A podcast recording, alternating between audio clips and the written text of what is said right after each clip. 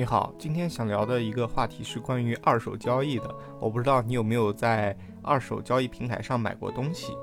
呃，聊这个话题的起因呢，是昨天的时候看到一篇文章，这篇文章是那个小宇宙的 CEO 推荐的，就是猫猫柱讲那个多抓鱼平台啊，最近关于品牌建设啊，以及它定价策略，还有它商誉减值的。啊，总这几个话题围绕这几个话题写的一篇文章吧。看完了以后，我就挺想聊聊关于二手交易这个方面。我记得第一次用二手交易平台，大概是在一二年左右。对，那个时候呢，想不到啊，那个时候第一次买是买一本书和买一个耳机，是在那个叫做五八同城上面。那个时候杨幂疯狂的打广告，就是五八同城一个神奇的网站，什么都有。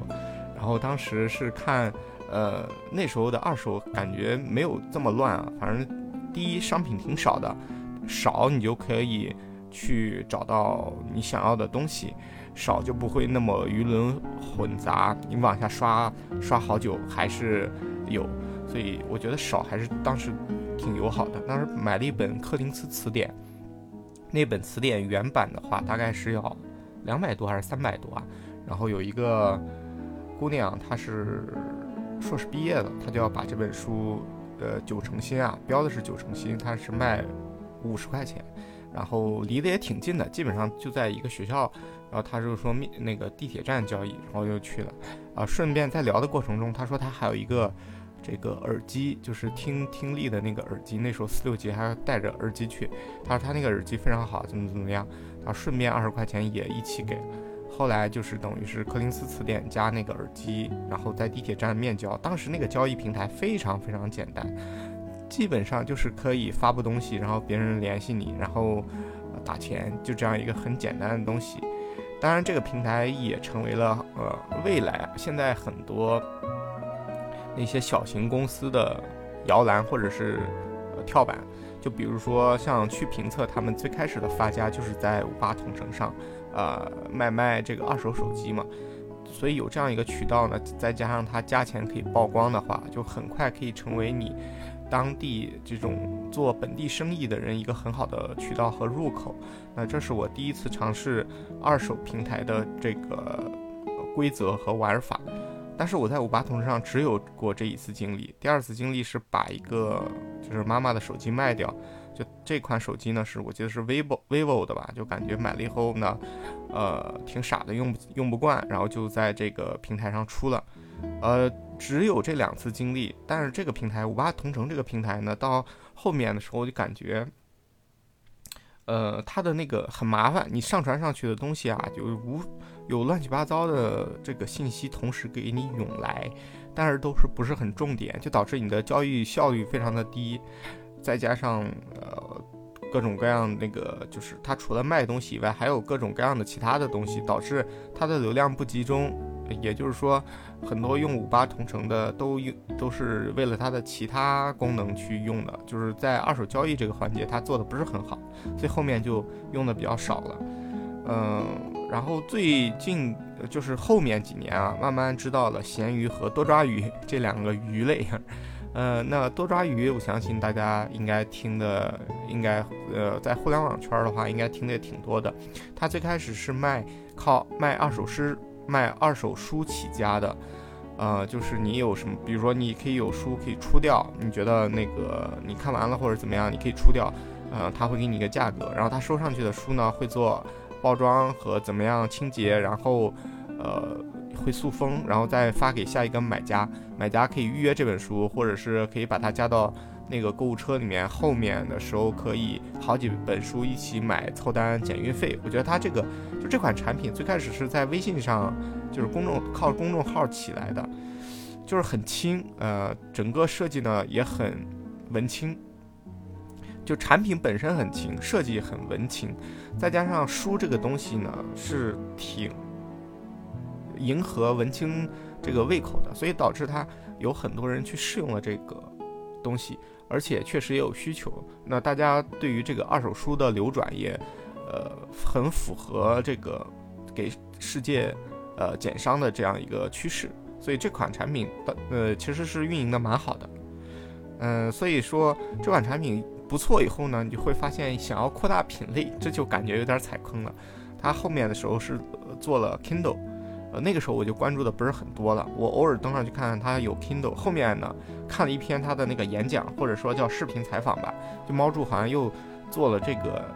大牌轻奢的这种衣服的收购和出售，而他们的那个算法机器人会对着衣服不断的拍照，然后自动修图，然后上传上去。哎，我觉得这个借据借借用科技的力量还挺挺厉害的。就是说，他现在除了书 Kindle，还有一些电子产品，还有就是有衣服了，甚至他还在上海开了线下店，呃，感觉是蛮好的一件事儿。但是后面呢，随着这个就是有的新闻爆出来，他收的东西价格给的太低了。确实啊，你这个卖东西，你的预估价和实际成交价如果太低，确实挺伤害用户的。怎么说呢？如果这这里面有个那个。心理落差嘛，比如说你给一件衣服，你真正买的时候是八百多，然后你想卖给多抓鱼呢，他估价估个几十或者一百，但是最后他成交呢，说你这个衣服只值十几二十块钱，你内心就很崩溃啊，你就会觉得被那个到手刀了嘛，就就呃后面有很多用户控诉多抓鱼这种不是很厚道的情况发生了，所以这就引发了我一个思考。我觉得其实很多东西啊，不是说所有的东西做二手都是很好的一件事，又有东西做二手真的是费力不讨好。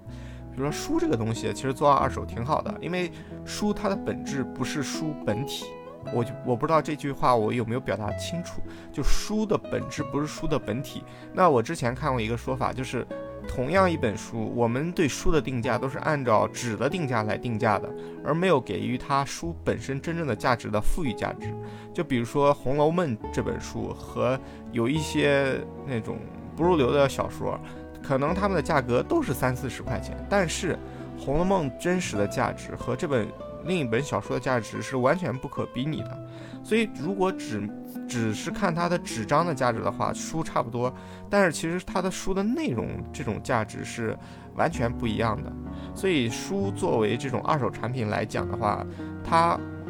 呃，即便是就是如果你保护的比较好的，它很容易做成一个标品来去呃分散。但是像衣服啊，像这种这这种产品就很难去宣传和这种。或者是做成一个标品，让大家都一致的认可，这个难度还是挺高的。呃，还有书其实挺好运输的，对吧？但是衣服啊什么的，你就要过多的参与它的流转，啊，就会导致这个效率其实会降低很多，以及它还有各种尺码的问题啊，怎么怎么样？啊，总之来看呢，不是所有的产品都适合于二手。就比如说，呃，手机就挺适合当二手的，因为手手机也有点像标品。所以说，这就导致了后面多抓鱼的口碑是有点问题。那，呃，猫柱的这篇演讲呢，其实是讲了，就是要除了给用户提供价值以外呢，他要把多余的这个，呃，从市场上获得的收益来用在市场和品牌的建设中，而不是闷声不响。你原来他这篇文章其实描写到，其实啊，